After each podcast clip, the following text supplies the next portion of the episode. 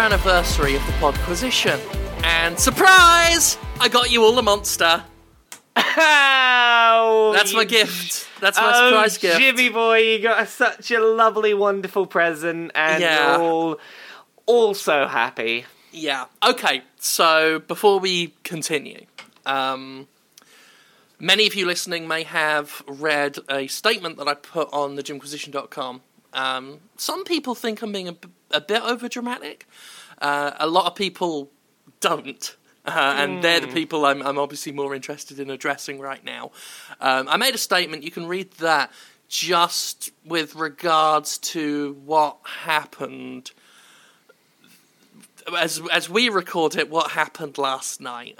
Um, Not expected, and if you are, you know, on a particular side of the political fence, uh, somewhat terrifying.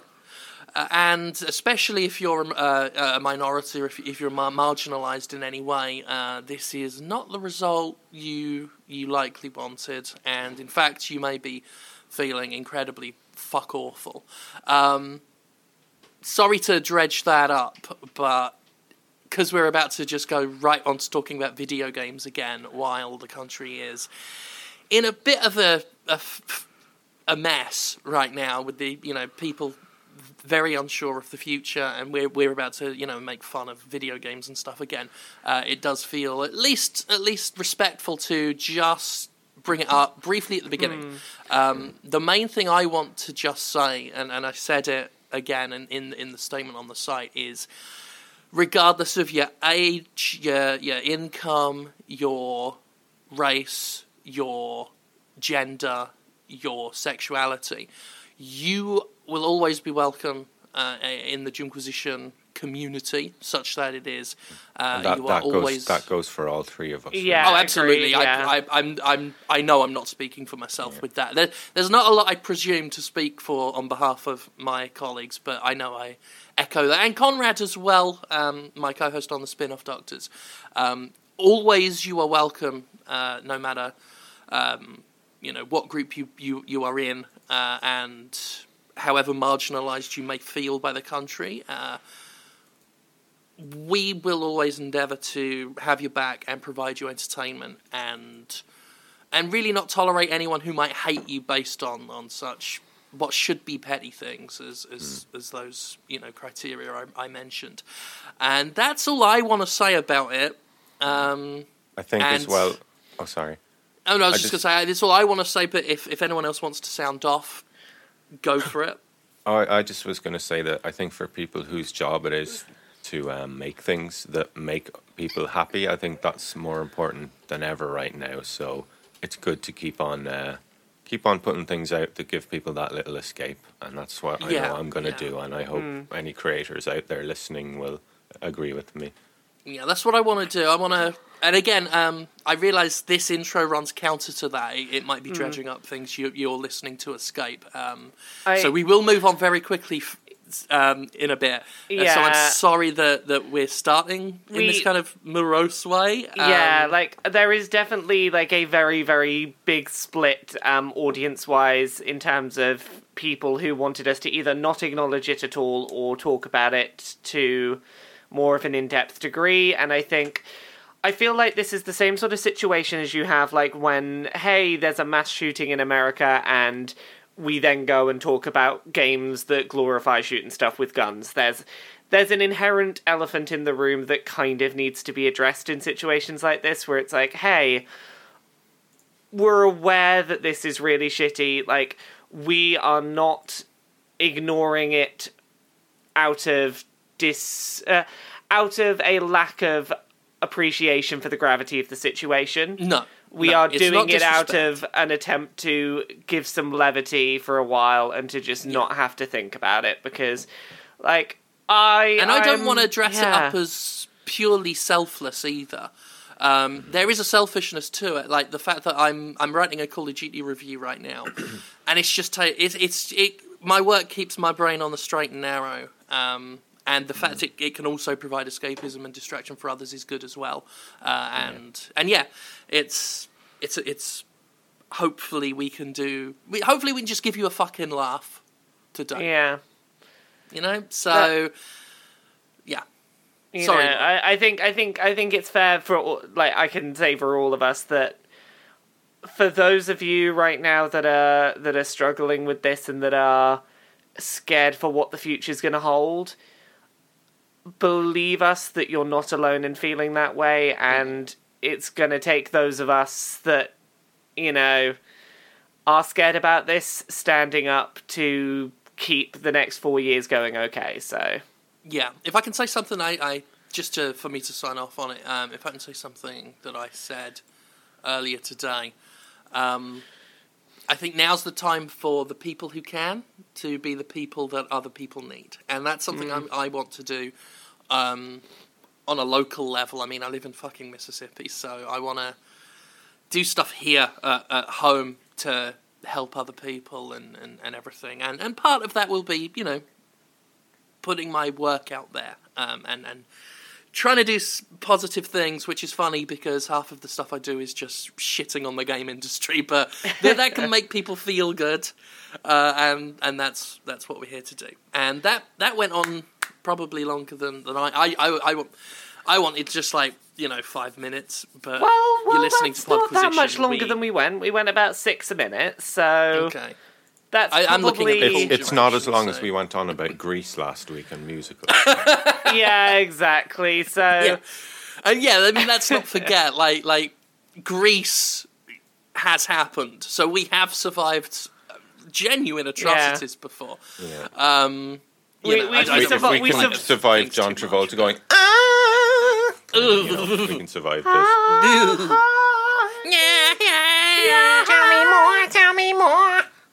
Um, also, Uh. speaking of which, I'm really sorry to any spin-off Doctors listeners who did not appreciate my dank memes on, Hey, on the hey, last hey, episode. Jim, Jim, I will always appreciate your dank memes. Your dank memes are beautiful, and don't let anyone tell you otherwise. Your memes I are the dankest, Jim.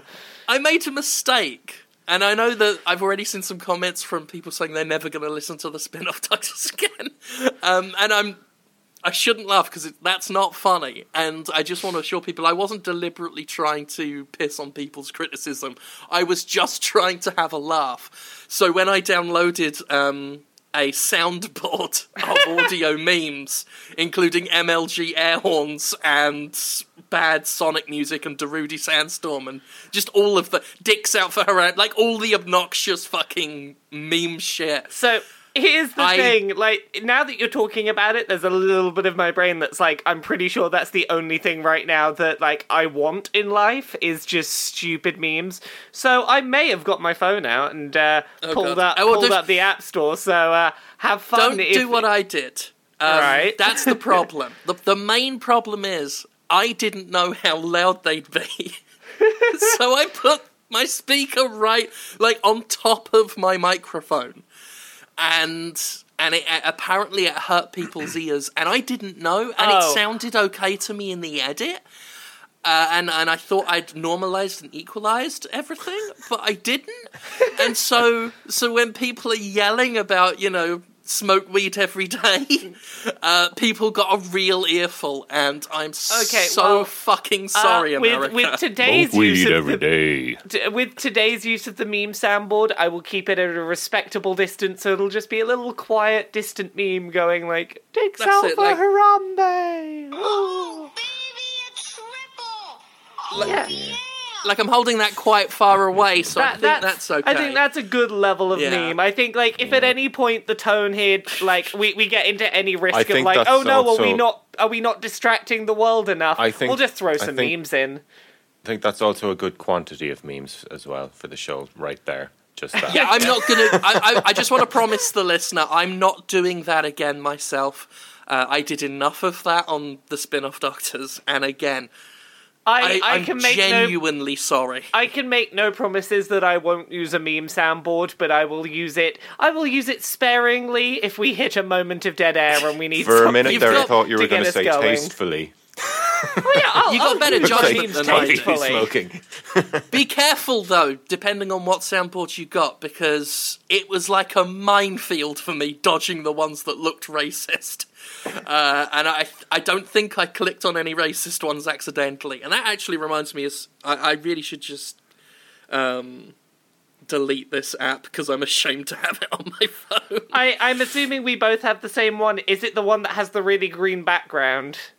Yes. Yes, yes. I, I Yeah, opened it up and now I can see what you mean about there. the uh, having to dodge the ones that might be racist.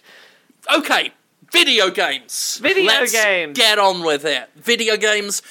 The industry remains.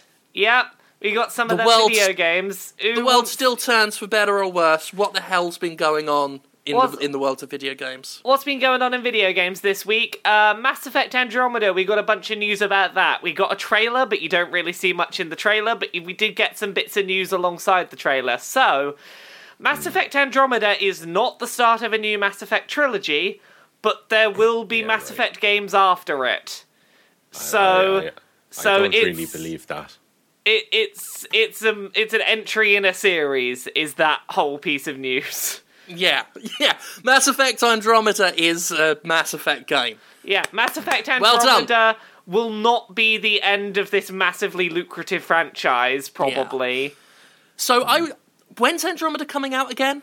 We March, don't have a firm launch date for We it. We still like- don't have a firm date. still It's no next Is there a year, date right? Okay. leaked? Um, it's yeah. There's a date that keeps leaking in various forms. That's March 21st, but that's not official. Um, I know that it leaked some from some retailer this week. It it leaked a while ago as well from like an art book that's launching on the same date. So it's probably March 21st. Probably March 21st. Okay. Yeah. And of course, you know, AAA video games subject to change. Um, okay. Because I quite I quite famously, at least it was famous back in the day, quite famously did not like the first Mass Effect at all. And consequently, even though I, I've beaten the first Mass Effect before, consequently never played the others. And I've tried several times to replay the first one. And I'm like, I don't want to play the other one. Like, I've heard Mass Effect 2 is way better and I might like it more, but I'm like, I want to like this one first, damn it. Um, Yeah. But I, I did note that uh, recently, I, th- I think it was this week, um, the Mass Effect games are now backwards compatible on Xbox One officially. Yeah. And since EA, for some reason, it's weird, for some reason they have no intention of doing a, a remaster of them, which is just odd considering like you'd think EA would be all over that. Uh, I'm considering getting them again because I would Do. Game- like to gameplay try wise- Andromeda when it comes out. Yeah. Gameplay wise, Jim Two is light years ahead. Exactly. Of Like if one. there's I mean, if, it's not, you could barely even call them the same game. They're so Yeah. so That's different. good. Uh, if there's- combat wise, if there's perhaps one game in the industry that I wish we could go back and like have it remade with the the gameplay mechanics and engine of the sequel, Mass Effect. I think 1, it's Mass yeah. Effect 1. Like Mass Effect 1, Yeah. I love the narrative in that game, but it is painful to go back That's and play it. through I- now. It's bi- and you know what it is. I, I like I feel like it's because of all the stats and stuff. They were afraid to just make an outright shooter like Mass Effect Two was, and they Well, wanted yes. to please the E- hardcore RPG crowd. Well, here's so- the problem. Here's the problem with it. This is at least my problem with it. Maybe you know you, you folks would disagree, but it seemed very self contradictory. Like it wanted mm. to be a cover using methodical shooter that then threw a bunch of fast moving melee enemies at you. Mm. And and it, it, it it's like it couldn't decide what it wanted to be. It was this incredibly conflicted game, and mm. and none of the disparate elements worked well together, and it completely threw me out of the experience. While all of that is Well- true, there's also the very important fact that I cannot stand in another elevator just twirling the camera around my characters while nothing happens. I forgot about the that- elevators. the elevators are the thing that every time I'm like, this is where I want to switch this game off. Is when I'm just hmm. spinning a camera around my team, Laura- standing in T poses in like an elevator while the end of the world happens. Yes, Do, do you remember how long the loading screens then were in Mass Effect 2? That was would- one of those. That I was would- we should have been careful what we wished for. Moments. I would rather have a loading screen because at least that is transparent about what it is. Like, I get false hope when I'm in an elevator that it might just be an elevator.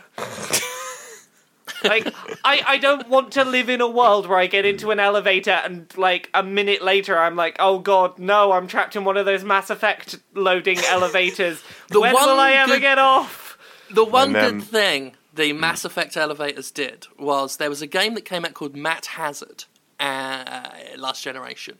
Um, not really that well known now, but it did have some buzz back it, in the day. yeah. Yeah. it's a game. It was one of those self-aware games. It was a game about a video game It protagonist. was like the the Bard's Tale of shooters kind of thing. Kind wasn't it? of, yeah, yeah. It was very self-aware. It was a character who knew he was in a video game, and there was just one moment where you go in an elevator towards the end of the game. You get in this elevator in this like penthouse or, or, or resort house or whatever it was, and it lasts forever.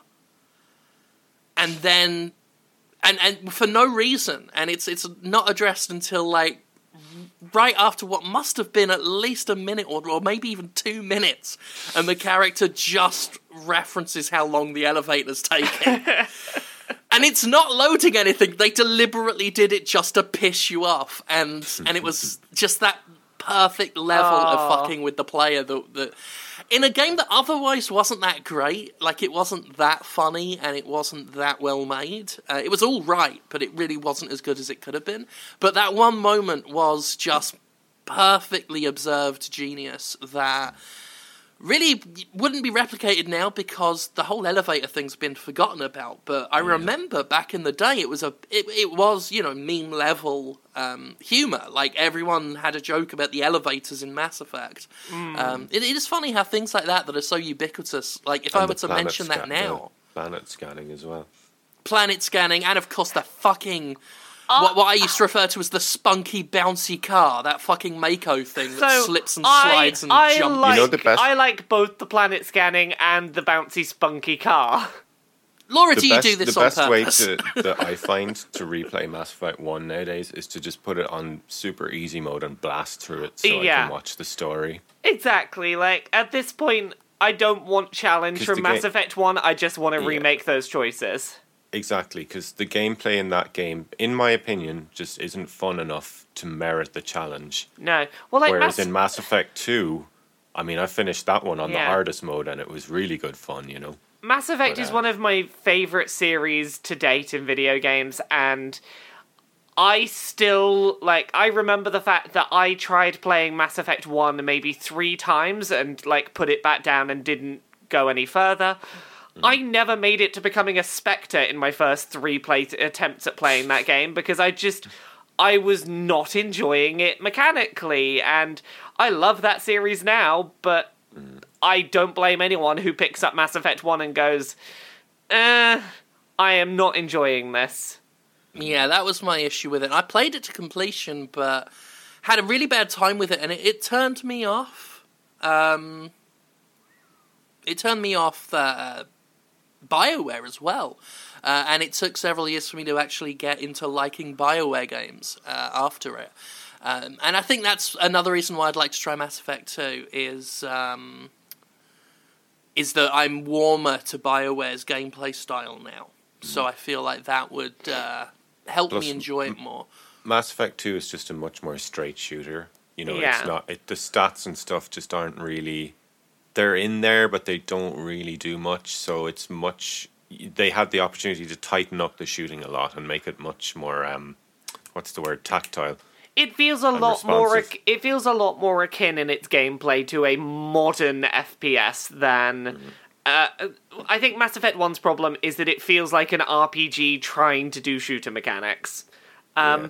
So, uh, other than that, we did get a little bit more Andromeda news. Um, so, you know how Mass Effect 3 had all those endings that were definitely going to impact uh, the future of the universe and, like, make big changes to all of space and time in, in, in the Mass Effect world? It won't be addressed. It won't be addressed, and they've explained they've explained how it's going to not be addressed, and it feels like a bit of a cop out, but something that they understandably like had to do if they were going to make a sequel to that trilogy.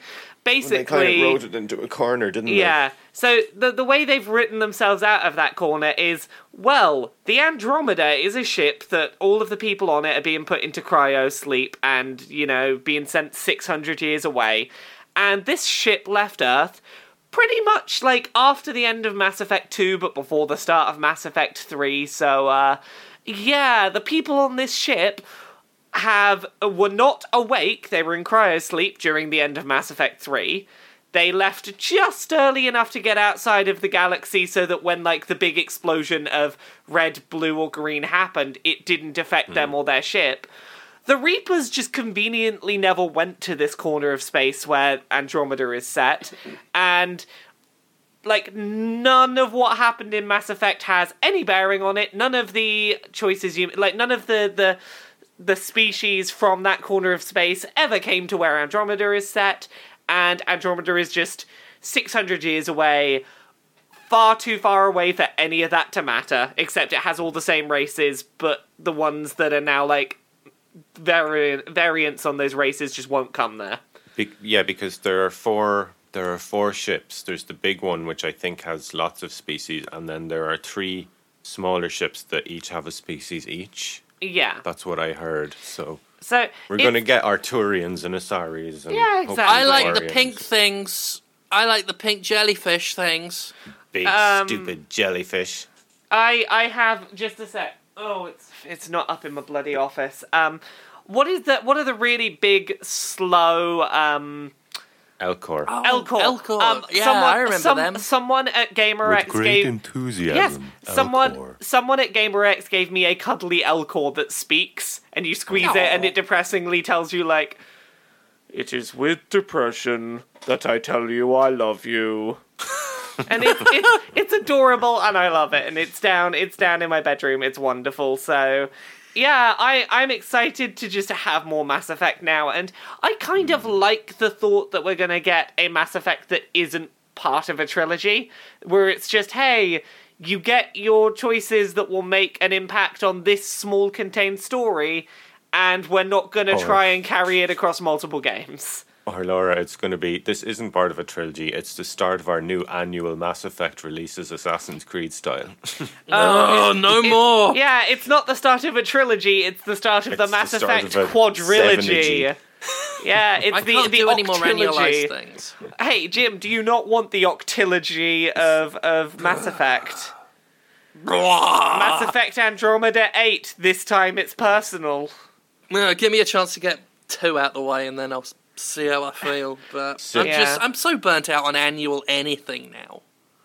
Yeah. cynicism, hmm. cynicism aside, though, I'm super psyched for a, a new Mass Effect. I'm really Yeah. excited to get back into I- that. Well, at least universe. they've had a lot of years in between this and three. Like it's been a long ass time They- they- since three, they- and that's the what pain has somewhat worn off. I think they definitely like needed a gap whether people for the people that liked it and for the people that don't, they needed to take that step away. Yeah. So Well, this I- is what I was thinking about with Infinite Warfare, which I I I've, I beat the campaign. I'm partway through writing my review now, which will be up by the time this goes out. Um, I'd have liked that campaign more, I think, if if I hadn't played a Call of Duty game every year for the past ten years. Like, well, it's down 50% in sales from last year. yeah, isn't it? yeah, yeah. I mean, it's still obviously fifty percent from the biggest selling game in the universe. is still pretty fucking big. They're still doing really well, but yeah, they're down. Like people, uh, kind of. It, it's just not an event anymore. Like these games used to be events, and I like mm. it when games come out and they feel like like they mean something. But mm. Call of Duty, like last year, I, I referred to the series as just it's a disposable condom. It's like you slap it on, you have fun, you throw it away. It's it doesn't mean anything, and and I don't know. I just I like my games to. It's like I got Dishonored two waiting for me in the other room, and that means something because mm. I played the first Dishonored several years ago now and had a fucking blast with it, and and this one. It just just the right amount of time has, has passed for my appetite to be thoroughly whetted. So I'm I'm into that. Ver I'm very glad they skipped. I'm glad they skipped um, skipped a year with Assassin's Creed as well this year. I think it'll it'll it'll be that little bit more exciting when they actually Yeah. come out with a new new one mean, next year. I think they dulled the impact by A having a movie and B having the Ezio collection. Yeah. But it definitely needed a gap year, and that's what I said of in, of Infinite Warfare. Like Infinite Warfare's campaign is the best campaign in a long ass time, mm. but it would have benefited even more if there'd have just been a year, two, maybe even three years without any Call of Duty. Uh, and, and and I feel the same is true for and I, the same's true for Assassin's Creed. Like I thought Syndicate that that by far is the most fun I've had with an Assassin's Creed game. But it Yeah, meant so much is- less to me because there'd been so many other AC games. It's mechanically probably the best out of all the Assassin's Creed games, and um, I think so. Yeah. like with the stealth and stuff, how you could approach from multiple angles and things. And sadly, so many players will have just Assassin's Creed in their mind as that thing where you follow people, and if you step one foot off the track, you fail instantly. Mm. And the fact that the series isn't like that anymore, but they haven't really communicated that to anyone properly, and Yeah. or maybe people are just tired of it. I th- I think- every year. I think when you release a new game every year, you don't really leave much uh, much room for that messaging to get out that something has Yeah. changed drastically because you want people Unfortunately, to it's not thi- what the you want people to think it's Yeah. Mm-hmm. the same thing that you bought last year and you liked last year. Therefore, you don't want to shake that marketing up too much, and then people don't know that it changed.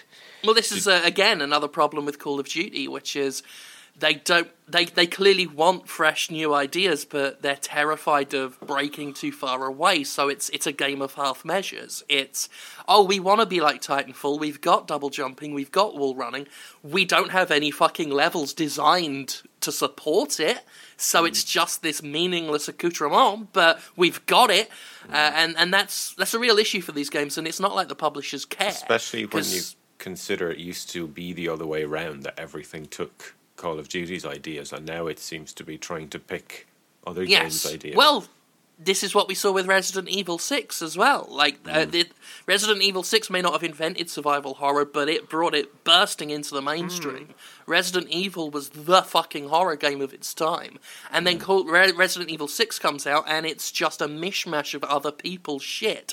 And it's sad to see the games go this way. But again, like, the publishers don't care because they still make a ton of money. So they don't care that their games become less and less interesting and less and less relevant and important with each year, so long as they're still making money hand over fist. And the moment they don't make that money, they throw it in the trash. Did- and it's it's a sad situation. Did you uh, play the Modern Warfare remaster multiplayer?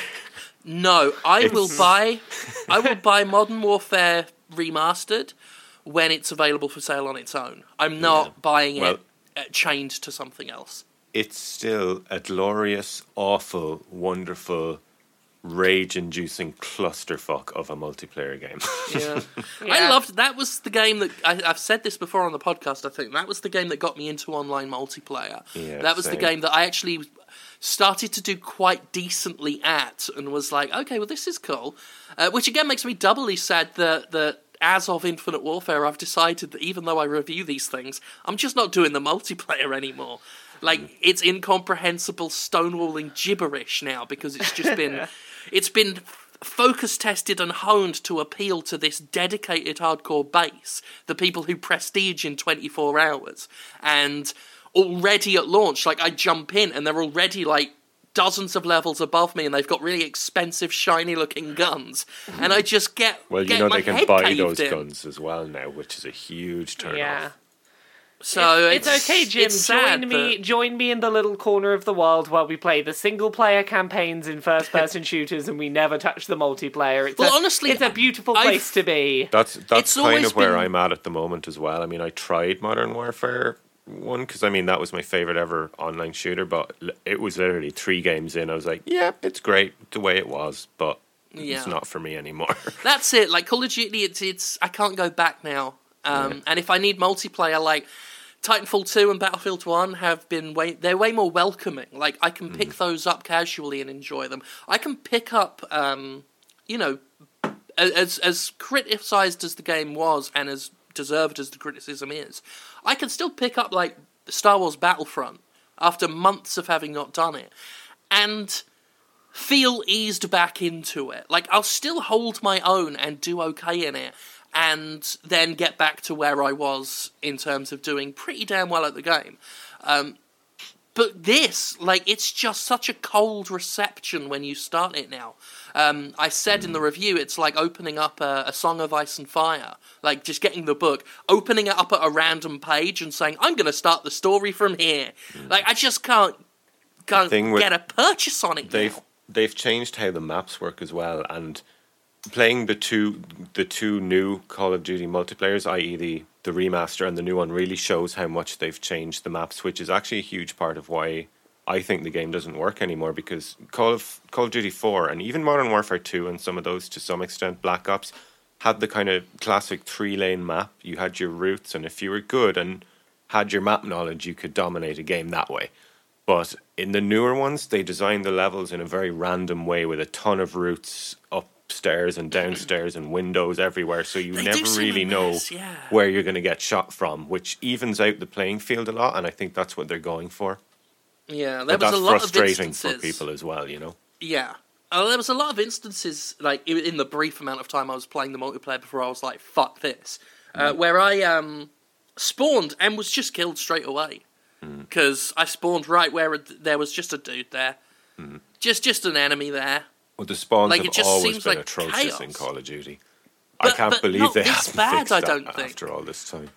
Maybe I'm just misremembering, but I remember it being at least more easy to deal with than it is now. Hmm. Because now it's just it's that com- combined with the the map design, where hmm. it's just like there's shit happening everywhere. I can't follow this.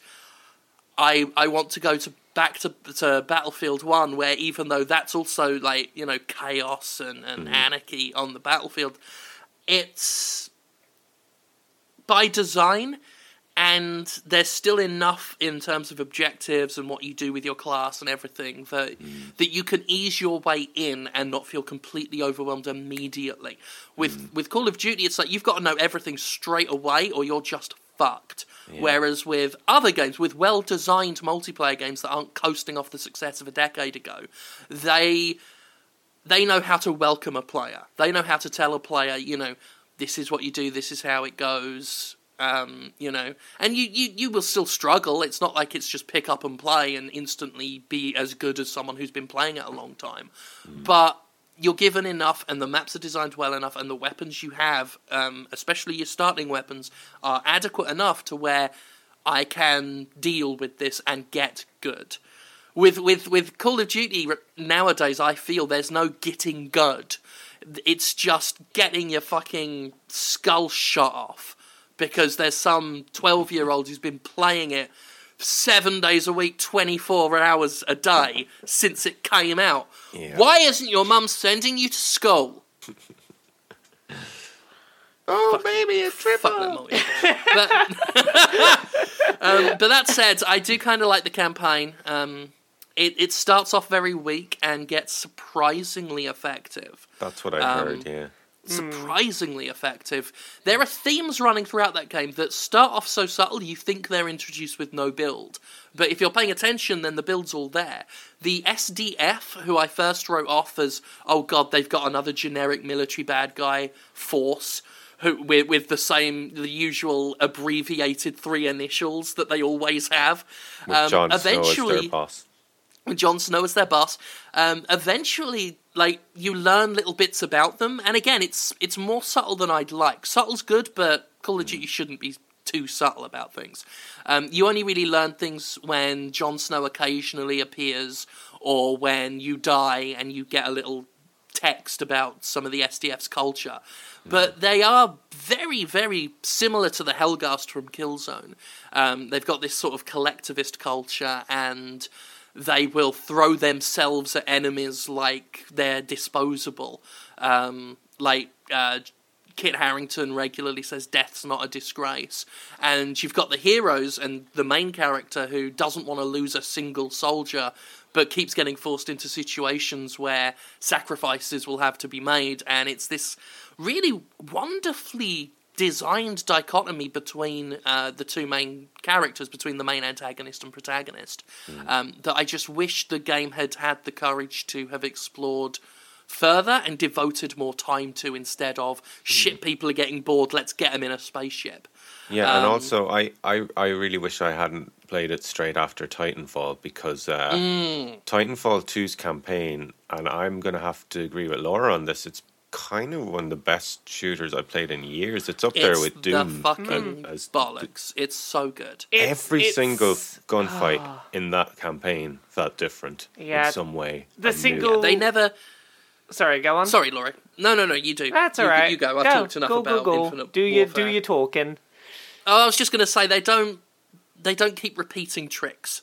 Mm. It's like you get a time travel thing, which is one of the cleverer time travel devices I've seen in a game. That level Um, is in- amazing. Yeah, like it's it's a time travel thing that changes the environment. It doesn't reverse you or anything, Mm. um, and you're just flitting between present and past instantly. And Mm. I don't think I've seen it done that way before. Certainly not with that level of speed they- and, and snappiness. They do it elegantly as well. They don't Yes. turn it into a big puzzle maze. They they No. literally you use it to do your cool acrobatics and shit. It's really really Yeah. well done. And they they constantly have the NP like the enemies you're fighting react to it, so you feel really cool doing it. But they don't then make that the rest of the game. It's got its moment, Mm. And and, then they move on to a Very new Valve. like a new trick. Yeah, yeah, yeah, very Valve actually. It, Uh, um, so it, it, I just remember one part where in one timeline I was fighting these um, animal kind of things, and in the other Mm-hmm. timeline I was fighting the soldiers all at the same time, and it was so cool and chaotic. Switching, trying to reposition yourself where you could get kind of the jump on both of them uh, from different areas and different times, and I was, I was like, this is this is so clever. Yeah, Has that's it. anyone I mean- done that before? I think did Singularity do that before? Singularity dabbled with it, um, but Sing- Singularity, which is a game that I think is fantastic, by the way, I think that's one of the most criminally underrated games of the last generation. Um, certainly didn't do it this snappily. It didn't do it with this much. Um, the word slick is so overused by game critics, but it, it's pertinent here. The hmm. level design in Titanfall 2 is honestly some of the best shit around. Yeah, it's is so impressive. It so made me impressive. think of Portal at points. At points, hmm. yeah, I think hmm. so. Yeah, yeah. It's it's not a puzzle game, but I think the same philosophy, if not mechanically, the same philosophy uh, of of Valve's game is present in Titanfall 2's campaign. Plus, is it built Um, on Source? Because to my eyes, it looked, it felt like it was on the Source engine, which may have increased the know. the Portal-esque feel for me. I don't know. Uh, Someone it's easy to correct me if I'm wrong. I, I'll I can correct you today. Let's find out. Titanfall Um, 2. Normally, the wiki tells you the engine. while, Um, while you're looking that up, the one thing I did not like in the story was Source. You were right. Oh, there you go. I knew it looked like um, Portal and Half Life, but um, the fucking ending was so predictable and hammy and like, oh come on, are they Oh really? yes. It, Even right down to the post-credits scene. Was Yes, like, It- everything it was yeah, you could have predicted a all of this the first five minutes you It's- s- you you like played it's, the game. it's a predictable end point, but the journey is worthwhile. Like it's a good journey Oh, to a I mean- predictable end. The journey is good. I just wish that I wasn't like sat through the credits going lazy, lazy, Oh, because the game PS, isn't lazy and doesn't deserve me saying that. But Speaking of the credits and lazy, the Irish character sipping whiskey from a hip flask. Come on, guys, really? That's two games in a month now. Mafia and uh, Mafia Threes was terrible.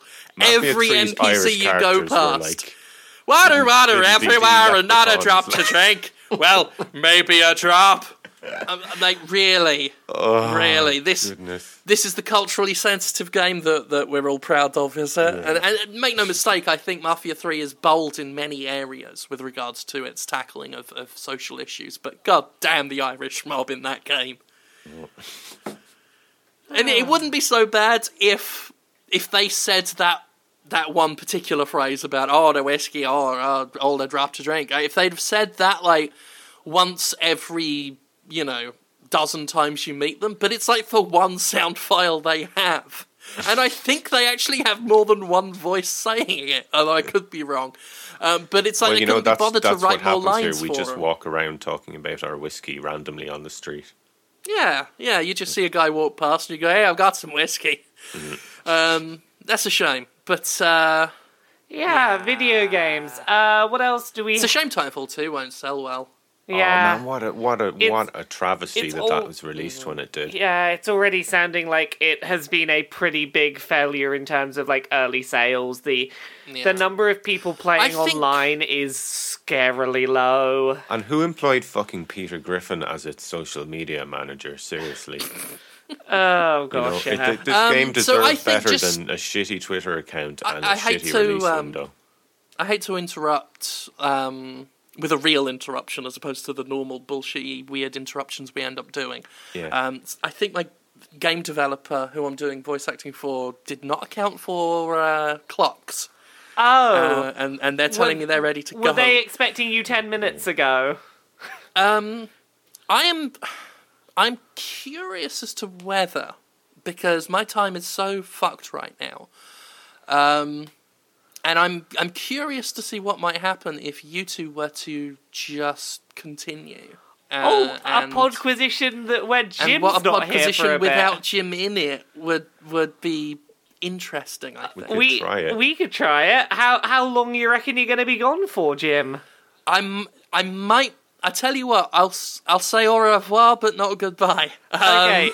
well, well, So I might not be back. I might be back. Um, but but I, I I would I would tell these people to to sack it off. But uh, I, in, at a future date, I'll tell you why I'm not doing Yeah. it. Uh, and it's it's it's mostly because the the trouble we have had getting this session recorded is so it's so storied and long and ridiculous that I've got to get this done. That's okay. I've got to you, get this out. Jim the way. can go do this, but I think that America should be aware that this this is the America you have now world, an America where Jim leaves Podquisition halfway through. Ugh. This is Yeah. un, this is unprecedented.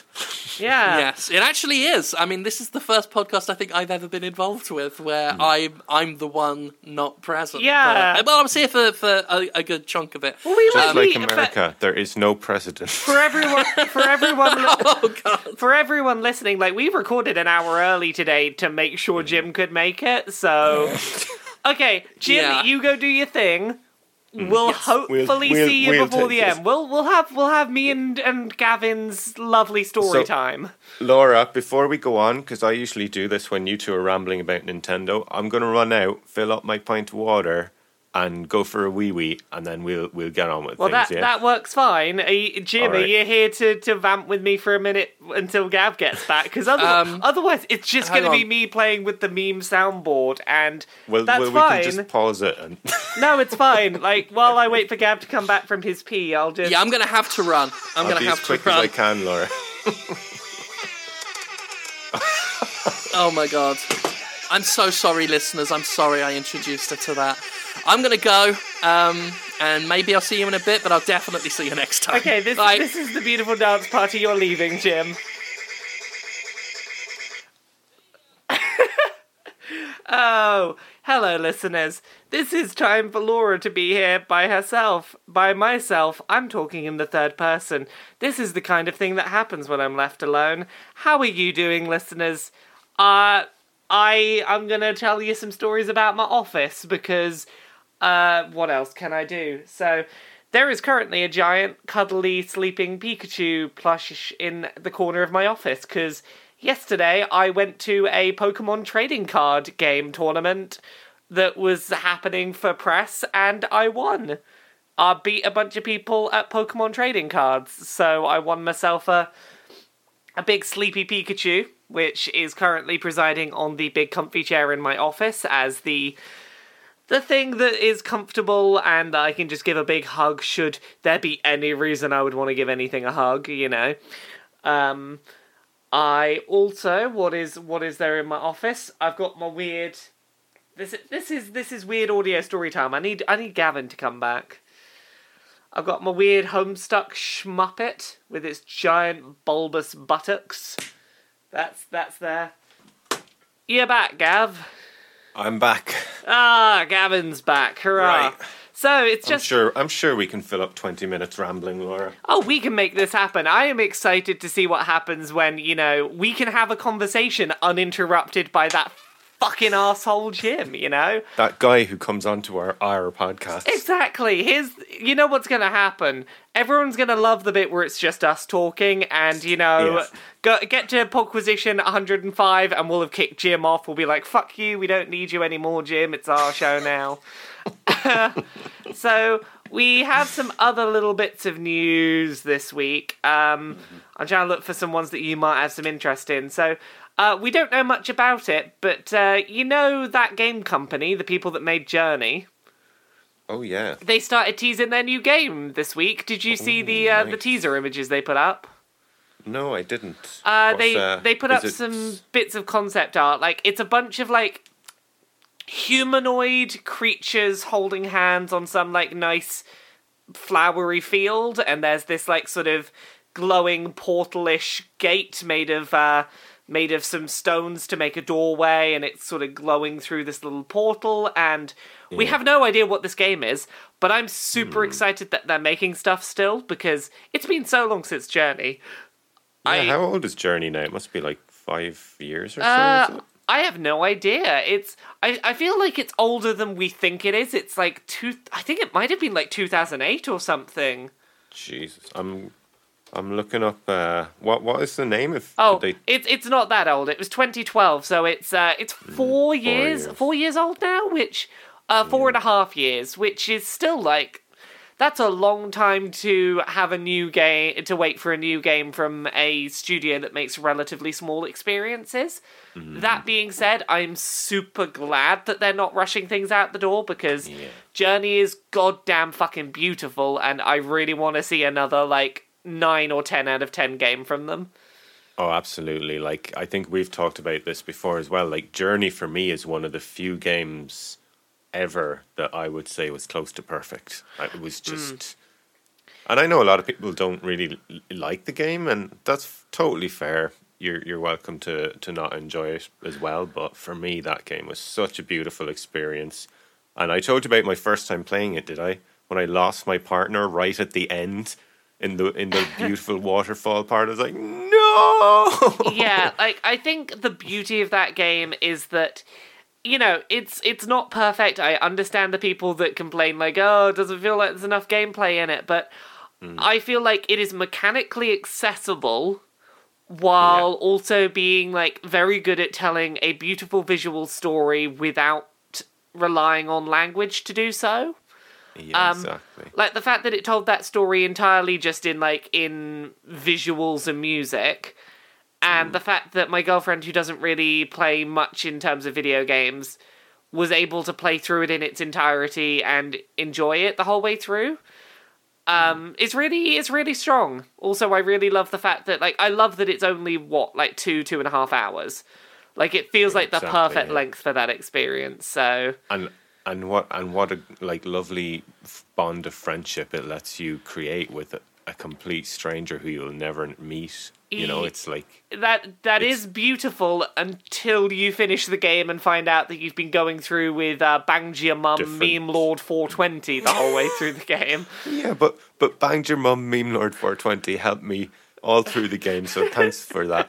Okay, uh, I was very sad when I lost you on that waterfall. yeah, It I made know. the ending so bittersweet. it oh, and the music. it was Austin such- Wintory's music. Oh my Oh, god, Austin Wintory's music Stunning. is unbelievably beautiful. Um, I One- ver- one- oh yeah, no, you go ahead. I'll, I'll Um, say after. I recently picked up the vinyl soundtrack for Journey, and oh god, it's so beautiful.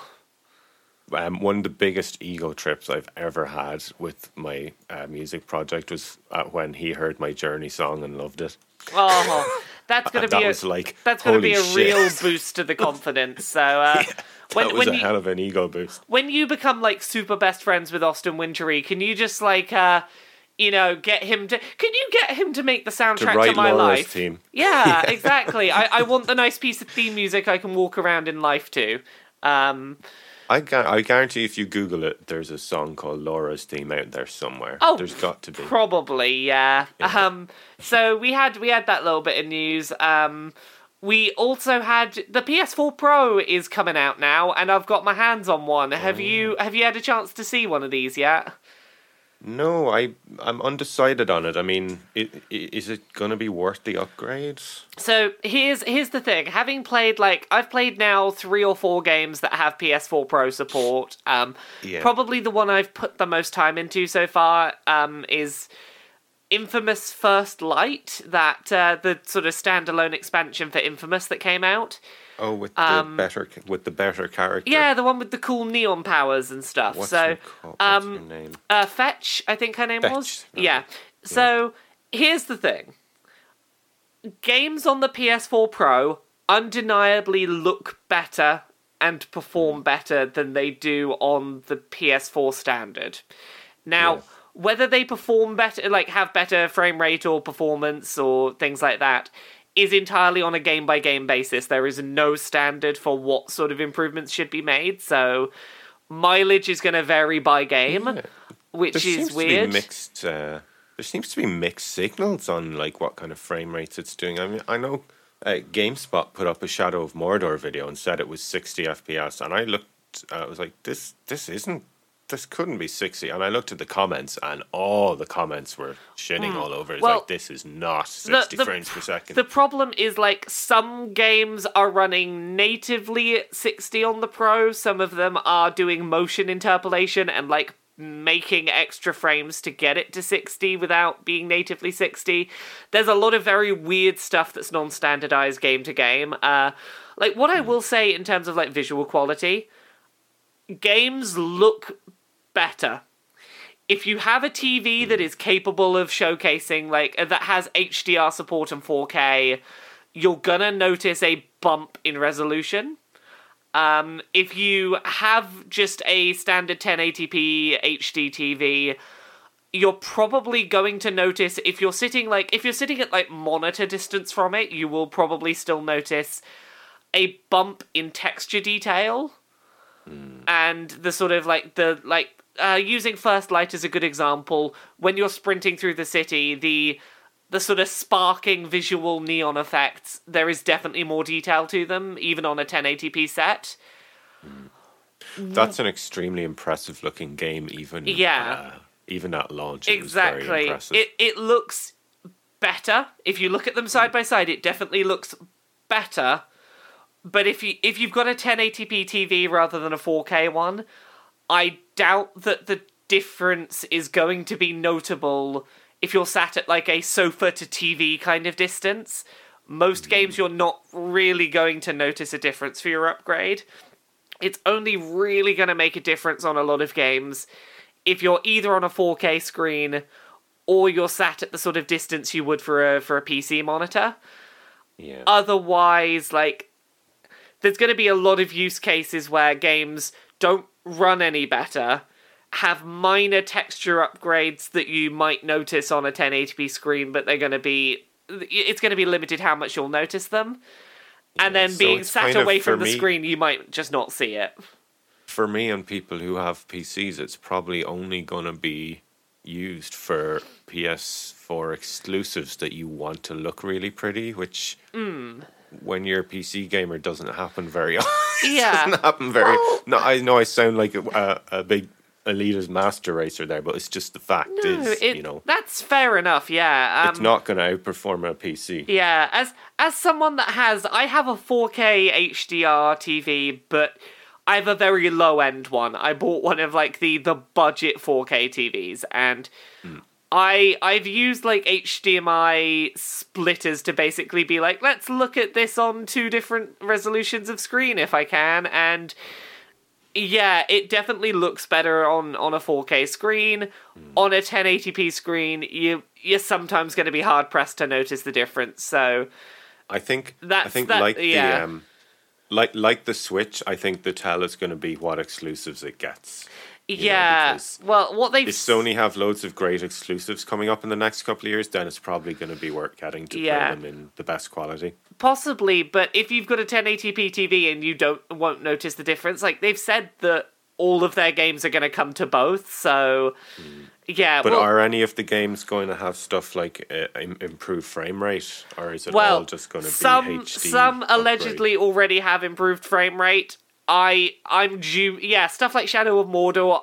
Apparently, it runs better. I'm not seeing it from what I've seen, but I also didn't see that yeah. from what I saw. so, like, there's no standard that would lead us to think, like, oh, you can expect better performance.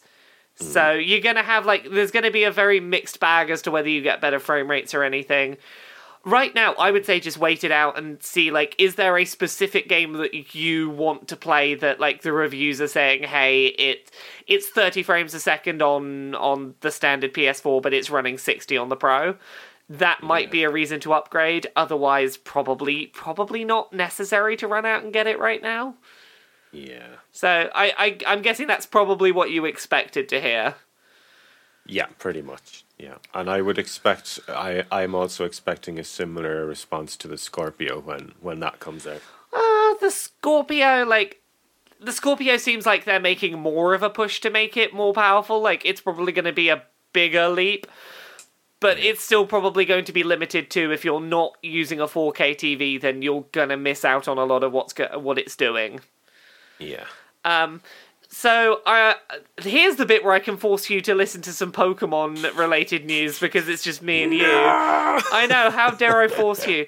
Um, but but it's okay because it's a story where we get to talk about Nintendo being stupid. So that it's that's okay. what you get to wait no, for. don't don't don't appropriate the Gav hates Nintendo myth.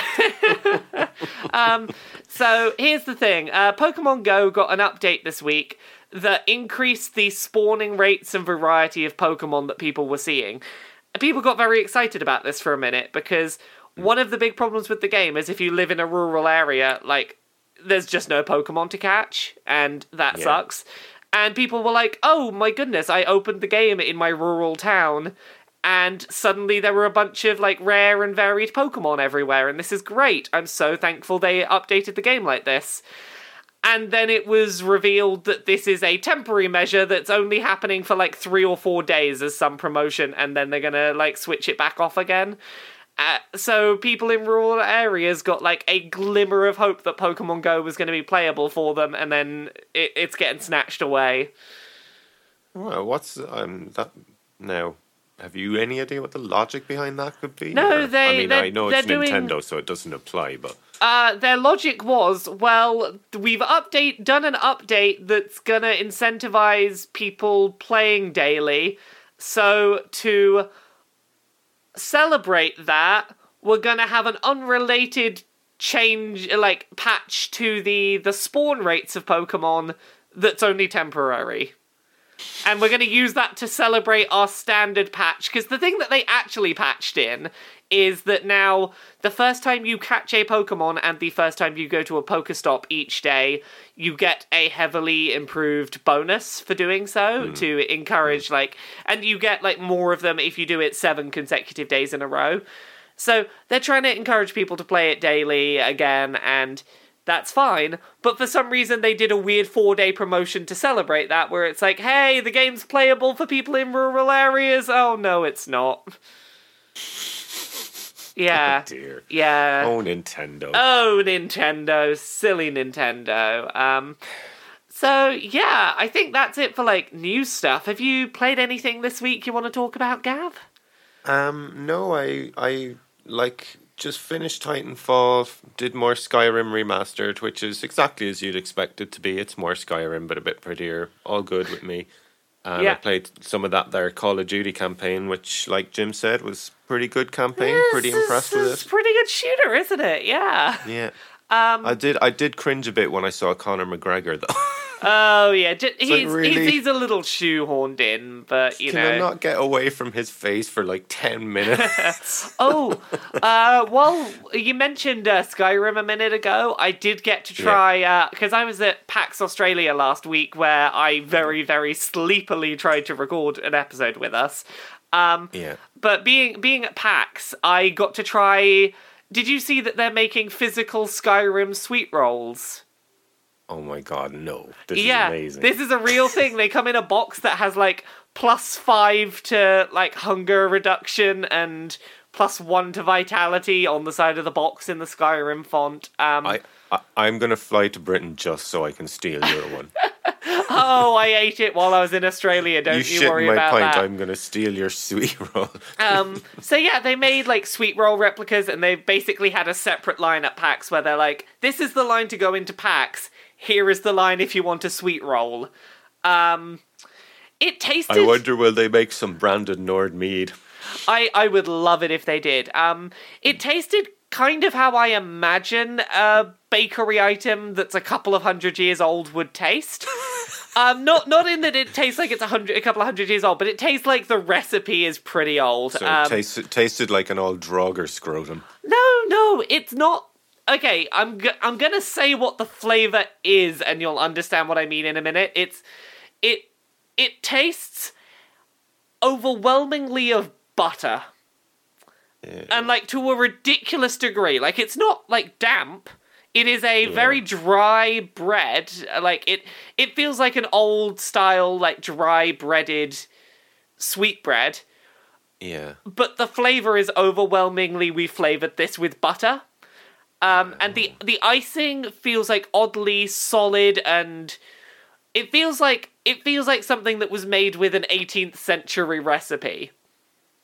It was not Fair enough. unpleasant, Yeah. but I was was expecting more of like it was sweet, yes, but I was expecting it to be more sugary and less Yeah. buttery. Um, it yeah, it was weird. It was not as uh, fulfilling as I had hoped. It was that doesn't really sound appealing to me now. yeah. So th- I I thought I'd let you know that before you ran the whole way to like to my house to come and steal a sweet roll that I've already eaten. that that I thought that might be worth a go. Um, but I I'll can I, I I'll see about cancelling that flight I just booked. Um, I played a few interesting games though while I was at PAX. Um, Mm-hmm. So I played one that's a VR game called The American Dream, and this is from the people who made. Uh, were you aware of that game Screen Cheats? The local multiplayer game where all of the people are invisible. And you have to look at each other's co-ops, uh, like their split screens, to work out where they are and shoot them. No, but that sounds kind of Oh, cool. okay. If you're not aware of that, like Screen Cheats is a really cool game. It is like local multiplayer. You've got to look at people's screens to work out where they are because they're invisible and try and shoot them based on what you can see from their viewpoint. It's super That's cool. cool idea, Um, yeah. but the people who made that have made a VR game that's basically the stereotypical view of Americans as gun-toting 1950s, like grumble grumble, we fix every problem with guns. And basically, you you go through like a a minecart journey through different sections of 1950s American life, fixing your problems with guns.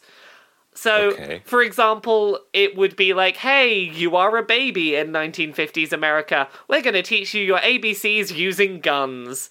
Uh, it it has a really good sense of humor to it. Uh, the shooting mechanics were very nice. Um, whenever you have to reload, there are there are buttons on either side of this like virtual chair that you hit the buttons and in slow motion magazines will like fly out in front of you and you have to like throw the gun like move the guns so that like the the magazine will go in the bottom of the handle in slow motion it feels really bloody cool so Fair enough. yeah it was a very amusing shooting gallery in 1950s gun america uh what else did i play that was interesting um i saw this game called orwell um which is about a near future government that has pretty perfect uh, surveillance software, but they have morally agreed that the government cannot monitor it themselves.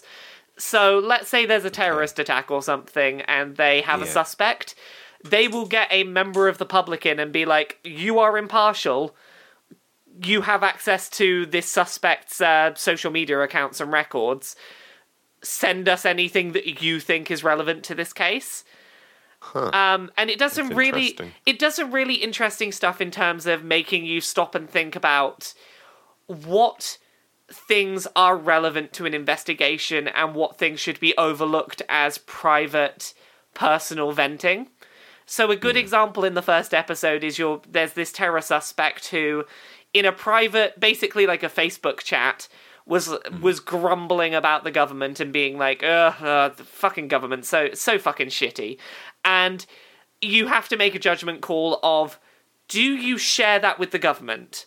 Because sure, she is a terror suspect that is suspected of an an act of terrorism, and this is evidence that she has dissenting opinions on the government. But it's mm. also how much do you just ignore that because it's, you know, it's a private Facebook conversation. It was probably venting that was not meant or was not a sign of any further. Do you know what's really scary, Laura? Yeah. It's that there's probably someone whose job that is. Yeah, exactly. and that's that's the thing. Like it's it's very interesting having to like take into account the context of of that kind of minutia and be like is this relevant to uh, deciding if someone has dissenting opinions on the government? So, Yeah. yeah. that was really interesting. Like, I played through the first episode of that. It's apparently like six episodes long, and uh, yeah, that was cool. I'm trying to think if I played anything else cool while I was uh, over there. Um, And are these are all Australian games? Are they? yeah, these are all things that are made in Australia. Most of them were made in Melbourne specifically And because are Melbourne's doing where I was. worldwide release? Yeah, they're all releasing worldwide, so they just happen to be in Melbourne because that's where they were released. Like the studios are, and Melbourne government was like, "Yeah, we'll pay for, pay for your PAX floor space so that you can show off your game there." Uh, Nice. The other one that I'm looking at that looks really interesting is a game called Baroviat, which is, you know, those sort of like Limbo and Inside and those kind of linear narrative puzzle platformers.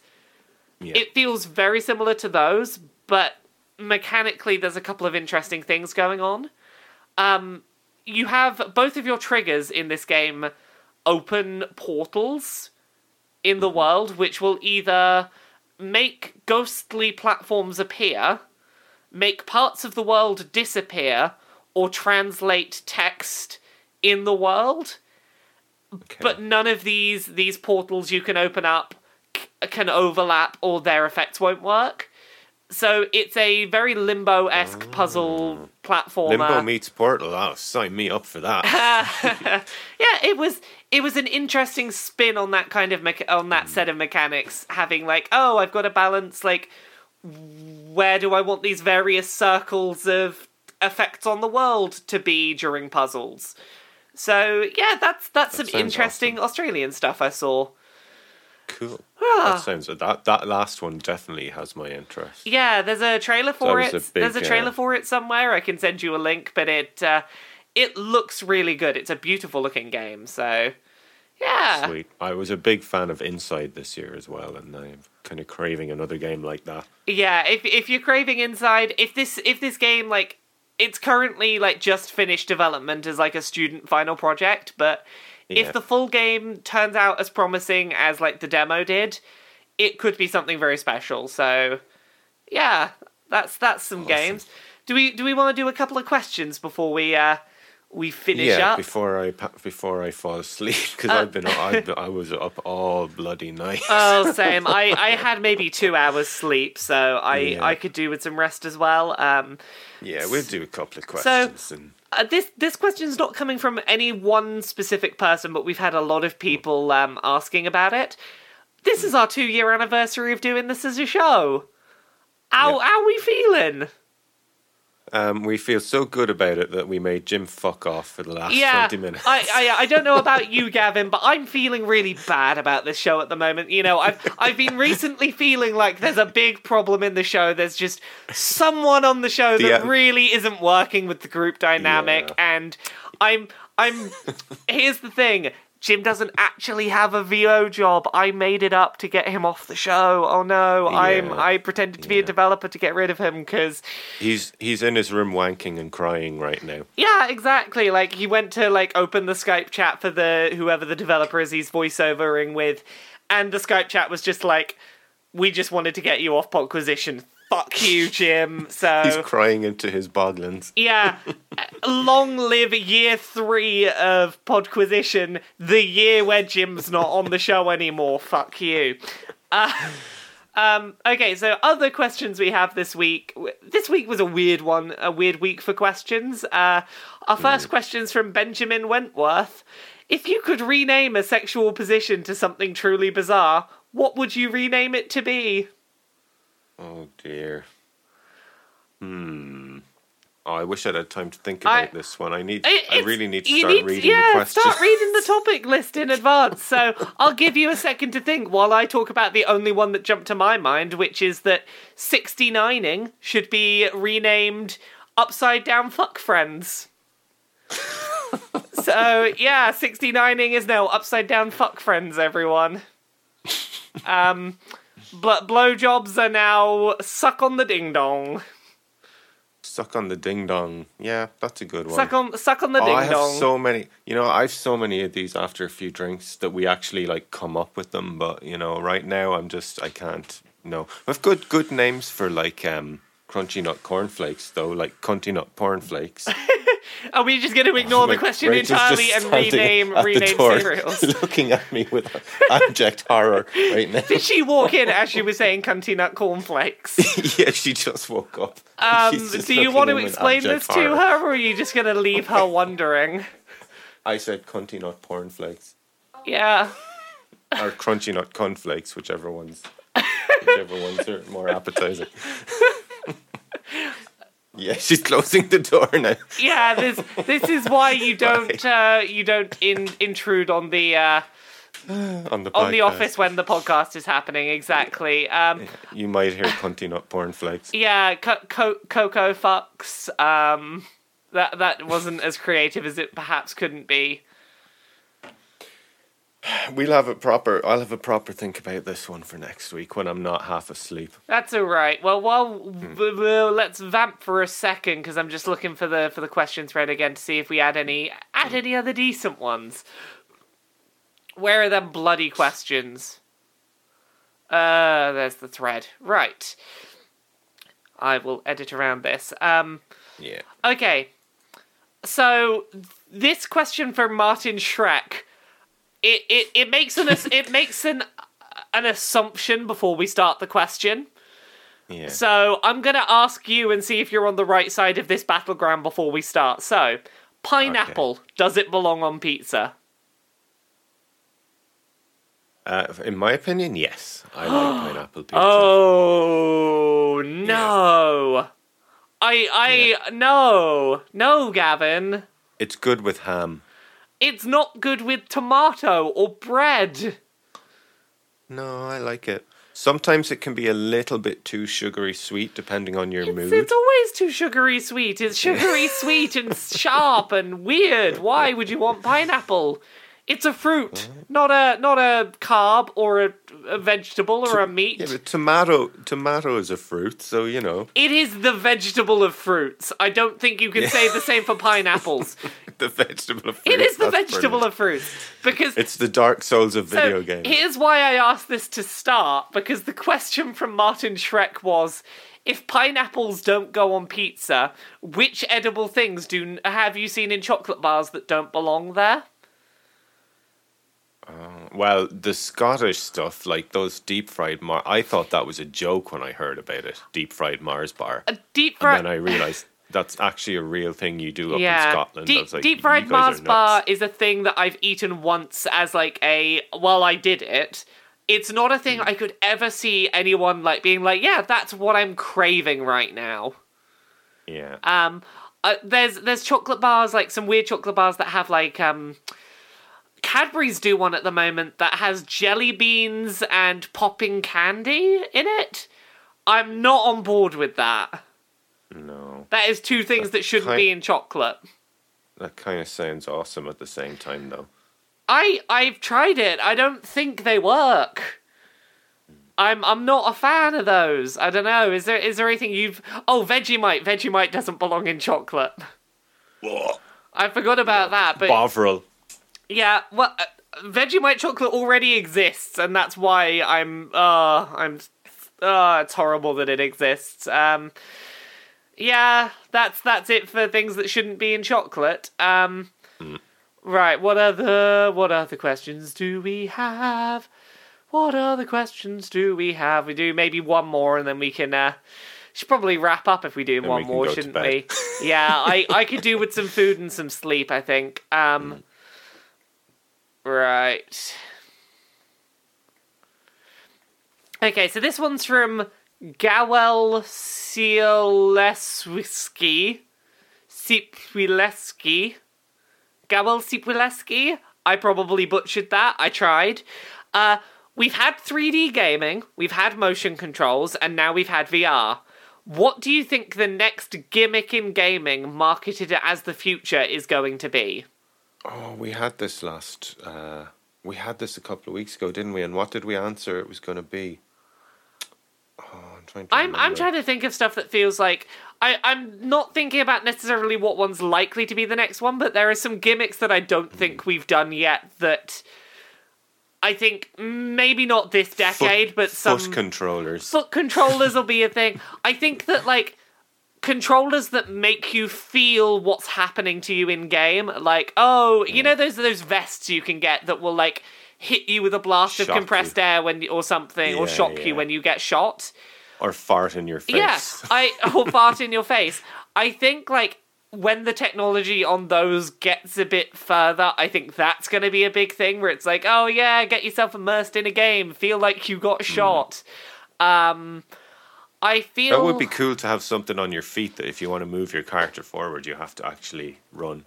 Yeah. Move your legs up and down. that would be cool. Like, have you seen the the VR treadmills that exist for that purpose? Yeah, when I saw stuff? those, I presumed that was how all VR was going to work. I I kind of wish it was. Like I've Yeah. I've played around with one of those. I like ran around in first person Pac-Man or something and did that. I also ran around in Fallout with it. It Yeah. feels great to do. The I bet it the does, problem yeah. is is that one of those like bases that you run on costs you about 9 grand. yeah. Uh, it's like, oh yeah, like how, nine how do they deal thousand with pounds. jumping? Uh, you don't really. You pre- probably press a button still to jump. Um, Yeah. Yeah, it's also like weirdly dangerous weird. because like basically the floor of those is incredibly slippy and you just kind of like shuffle your feet back and forth. And it's Yeah. very easy to fall over, which is why they have like the big cage around them for you to hold on to. Yeah. Um so that's that's one that I I kind of wish I had one of those in my house, but I don't think it's going to be the next I- big gimmick. They're one of those things I kind of wish I had, but I'm also glad I don't because not just because of the space it would take up, but just com- people coming in going, "What the fuck is that?" yeah, exactly. Um, I kind of would love to see some kind of audio tech be like a big gimmick in gaming. Like I, I see like it, it's in VR we get the, the the the idea now that like hey because you're in a 3D space we'll do stuff with 3D audio. But I love the idea of like surround sound 3D audio being something that would be baked into gaming enough that we built game design around it. Like I would love if Yeah. that was the case in in gaming, yeah. but I I doubt that's ever going to happen just because of the practicalities of getting people to shut themselves off from from all sound. Mm.